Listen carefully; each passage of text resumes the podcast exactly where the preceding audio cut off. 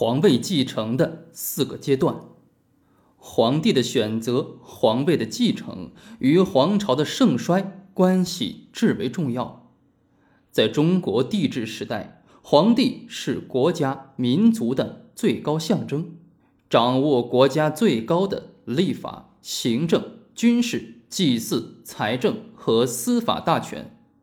皇帝个人的素质、才能、品德、喜好等，与国家民族至关重要。因此，选拔最优秀、最杰出的皇帝继位者，对于一个国家、一个民族都是大事。君主应该是当朝整个国家各个民族中最优秀、最杰出的代表。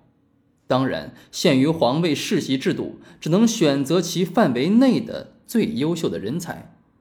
清朝的郭松涛，道光进士，曾属广东巡抚、兵部侍郎，首任出使英国大臣兼驻法国大臣，主张学习西方科学技术和议会制度。他在《史西继承》中说：“西洋所以享国长久，是因为君和民共同治理国家。”郭松涛不仅看到西方的船坚炮利，而且看到了西方的议会制度。但这位中国当时的先知先觉者，因此受到上至庙堂，下至世子的从骂，甚至于要烧毁他的住宅，死后还要掘坟焚尸。一个国家、一个民族的领袖，其产生过程可以分为君主、军民兼主、民主三种主要模式。从清朝入关后的二百多年间，纵观世界大势，总的发展趋向就是民主化。当然，不同国家、不同民族有其不同情况，也有其各自特点。我们可以从清朝皇位继承制度的演变轨迹。看清朝皇位继承是按着君主、军民兼主、民主的轨道前进，还是相反的？从清朝皇位继承演变的轨迹，我们来做个简单的历史回顾。第一，贵族公推制。清朝皇帝的选择，太祖努尔哈赤、太宗皇太极时，是由贵族会议推选。大清帝国的奠基者太祖努尔哈赤、太宗皇太极是当时天下之精英，是各路英雄之俊杰。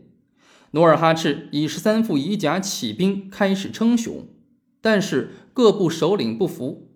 努尔哈赤将建州五部逐步征服，又将长白山三部征服，再将东海女真、黑龙江女真逐个征服，还将海西女真护伦四部、哈达。挥发乌拉叶赫逐个臣服，同时要东对朝鲜，西对蒙古，南对明朝。最后，努尔哈赤是历史的胜利者，所以努尔哈赤黄衣称朕是经过长期激烈较量并取得胜利的结果。蒙古、满洲王公贵族共推努尔哈赤为昆都伦汗。皇太极、顺治的登基都是经过诸王贝勒大臣认真讨论、反复酝酿、彼此协调、政治平衡的结果。虽然顺治六岁登基，但真正掌握实权的是睿亲王多尔衮。多尔衮在当时清朝南明农民军、蒙古四种政治力量中是最杰出的英杰人物。第二，皇帝遗命制，顺治皇位继承开始改为遗命制。清朝皇位继承的贵族公推制，仅在太祖、太宗两朝实行过。顺治帝死的突然，没有来得及预定后事，所以顺治帝身后的皇位继承没有定下制度。顺治帝病危，其皇位如何继承呢？当时皇太后还健在，且历世天命、天聪、崇德、顺治四朝，威望高，权势重。顺治帝临终前，皇太后、顺治帝商量由八岁的玄烨继承皇位，此事还同耶稣会士汤若望商量。后来康熙帝立太子，还请大学士、尚书等朝臣各陈自己的意见，可见这时的皇位继承还有一定的透明度，有一点民主意味。孝庄太后和顺治皇帝开创了清朝皇位继承遗命制。这种皇位继承遗命制，其好处是避免皇位的争夺与残杀，保证皇位继承者的顺利过渡。遗憾是叫贵族公推制，减弱贵族参与决策的机会。清朝皇位继承遗命制只实行了两代，顺治、康熙。雍正帝继位后改为秘密立储制。第三，秘密立储制。雍正朝实行秘密立储制，就是皇帝生前确定皇位继承人，而不公开宣布。这样做的好处是：第一，如果公开宣布指定了皇太子，被指定的皇太子可能放松对自己的严格要求及道德学业的修养；第二，避免了皇子仕途或争斗或厮杀，以夺取皇太子的地位。第三，皇子都认为自己可能是太子，更加严以律己。这项制度只有乾隆、嘉庆、道光、咸丰四朝，实际上只有乾隆、道光、咸丰三朝实行过。但是秘密立储最大的缺陷是，皇位继承人的选择完全由皇帝一个人暗箱操作，尤其是道光。个人秘密立咸丰为太子，选人不当是个错误，这就是秘密立储制度缺陷的一个鲜活例子。第四，一指定储制。同治身后，光绪帝载湉、大个溥俊、宣统帝溥仪都是由皇太后一旨决定的。不仅朝廷大臣不予讨论，就是王公贵族、御前大臣、内务府大臣、军机大臣、领侍卫内大臣、大学士等都没有参与的权利。慈禧改变皇位继承程序的组织，因为同治只兄弟一人顺利继承皇位，但是载湉继承皇位，既不是满洲贵族会议推举，也不是用遗诏形式公布，更不是秘密立储。而是由皇太后一言而定。载湉、溥俊、溥仪都是在爱新觉罗氏与叶赫那拉氏两个家族关系的交叉点上寻找并决定，这在清朝是没有先例的。以上可以看出，储君的决定就贵族而言，贵族参与程度越来越少，直至一人独断。但看当时的世界潮流，西方国家封建帝制一个一个的崩溃，议会制与总统制或内阁制一步一步的实现，清朝却在立六岁的同治、四岁的光绪、三岁的宣统，这同世界潮流的发展是完全相悖的。再以辅政大臣演变的轨迹来看，幼帝继承皇位必有大臣辅政。顺治六岁继位，由正亲王济尔哈朗、睿亲王多尔衮先为辅政王，后为摄政王。他们是当时满洲最优秀的人才。康熙八岁继位，由索尼、苏克萨哈、鄂必隆和鳌拜四大臣辅政，他们都是身经百战、功劳显著、阅历丰富、威望很高的老臣。此后。雍正、乾隆、嘉庆、道光、咸丰六帝都是成年登基亲理政事，所以没有设摄政王或辅政大臣。同治六岁即位，定八大臣赞襄政务。这八大臣只是赞襄政务，尚不是辅政大臣。先由赞襄政务八大臣，后由议政王一心辅政。而后，载湉四岁继位，没有辅政王、摄政王、辅政大臣、赞襄政务大臣、议政王辅政，只有皇太后垂帘听政。慈禧将皇权紧紧地抓在个人手中，达到了清廷集权体制的顶峰。到光绪十年，奕欣被解除军机大臣职务，奕欣与慈禧有联合，也有冲突。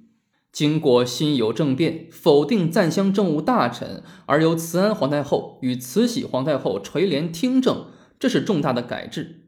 而后慈禧一人独断朝政，慈禧逐步将满洲贵族中异姓贵族、军功贵族、宗室贵族和帝印贵族都排斥在外，实行个人独裁。所谓是一人治天下，天下奉一人。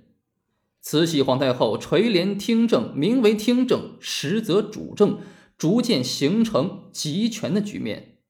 这种慈禧皇太后集权的局面持续近五十年。然而，在世界政治日趋民主化的大潮中，大清帝国的皇权却日益高度集中。这是同治、光绪、宣统三朝中国历史悲剧的一个重要原因。清朝入关后的十位皇帝，其中五位是幼帝继位：顺治六岁，康熙八岁，同治六岁，光绪四岁，宣统三岁，年龄越来越小。一个六岁、四岁、三岁的娃娃做大清帝国的元首，岂不是天大笑话？且执掌朝纲的是慈禧太后。我们先不站在女权主义立场上，而是站在中华民族利益的立场上来考察这个现象。慈禧作为一个女人来说，无疑是杰出的，是优秀的。她很聪明，更懂权术。但是，我们用政治家的标尺来衡量慈禧，发现她没有政治家的远见卓识、宽阔胸怀、治国谋略、创新精神。慈禧没有文化，朱批错字连篇，书法拙劣，常年在紫禁城或颐和园，不懂农，不懂工，不懂学，不懂商，也不懂军，更不了解国外实情。仅靠玩弄权术，掌握泱泱中华大国，面对新兴世界列强，怎能不败？这是家天下君主制的必然结果。清朝的家天下君主制，皇帝只能在爱新觉罗氏宗室中选择，而不能在民众中选出最优秀、最杰出的元首。在激烈的国际竞争面前，优胜劣汰，落后挨打，败下阵来。轻作断绝。看看当时的世界吧，六岁的同治，四岁的光绪，三岁的宣统，面对的对手都是哪些？美国林肯，美国第十六任总统，恰与同治同时，以反对蓄奴的政治纲领赢得总统大选，在任期间平定南方叛乱，进一步扫荡了奴隶制度，捍卫了国家统一。林肯与慈禧同治大体同时，慈禧和同治怎么可以同林肯相较量呢？英国维多利亚女王，英国女王与慈禧大体同时，自1876年起兼任印度女皇。当时英国实行首相制、国会制，但维多利亚女王在任期间严格遵守宪法原则，绝不逾越法定权限。德国。俾斯麦、普鲁士和德意志第二帝国首相与同治、光绪同时代。他通过三次王朝战争统一德国，对内推行高压政策，被称为“铁血宰相”。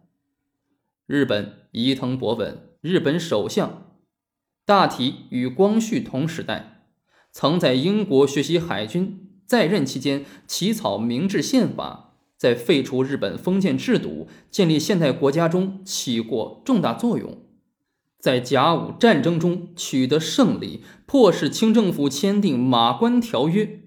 这就是慈禧和光绪与日本的对手伊藤博文。俄国亚历山大二世，俄国皇帝，大体与同治、光绪同时，于克里米亚战争期间继位。之后废除农奴制度，并进行财政、文化、司法、军事等方面的一系列改革。虽然其改革未达到现代化，且工业革命在其任内也未真正展开，但其任期被誉为大改革时代。慈禧太后及其傀儡皇帝同治、光绪，恰与美国的林肯、德国的俾斯麦、日本的伊藤博文、俄国的亚历山大二世等同时代。这个孤儿寡母为清朝最高决策与最高权力者，怎么可以同他们相匹敌呢？固然，慈禧几乎同英国女王维多利亚同时，但这时英国已经确立国会制度，并实行首相制，而慈禧对奕欣这样的议政王却可以任意格调，不受任何约束，而且不受任何监督。第一，不受法律监督。阿奎那在《阿奎那政治著作选》中论述道：“君主的地位是超过法律的，这是因为谁也不能为其自身所拘束，并且法律的拘束力只能起源于君主的权利。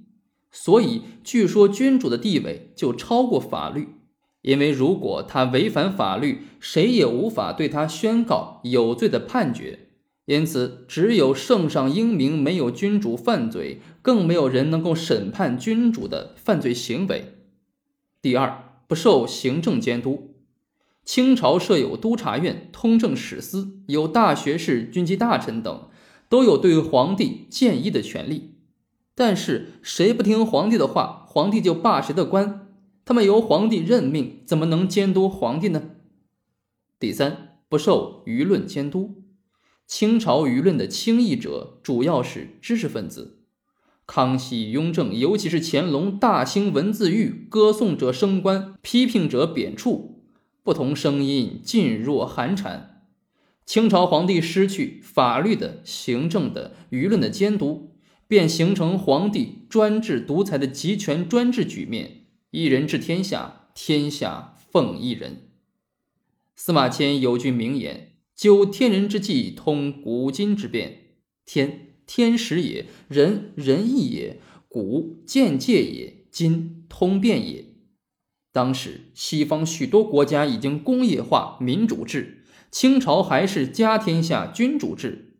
清末同光宣三朝，慈禧太后通过听政、训政、亲政，实行专政，长达半个世纪之久，逆天时、服民意，不见古具通变。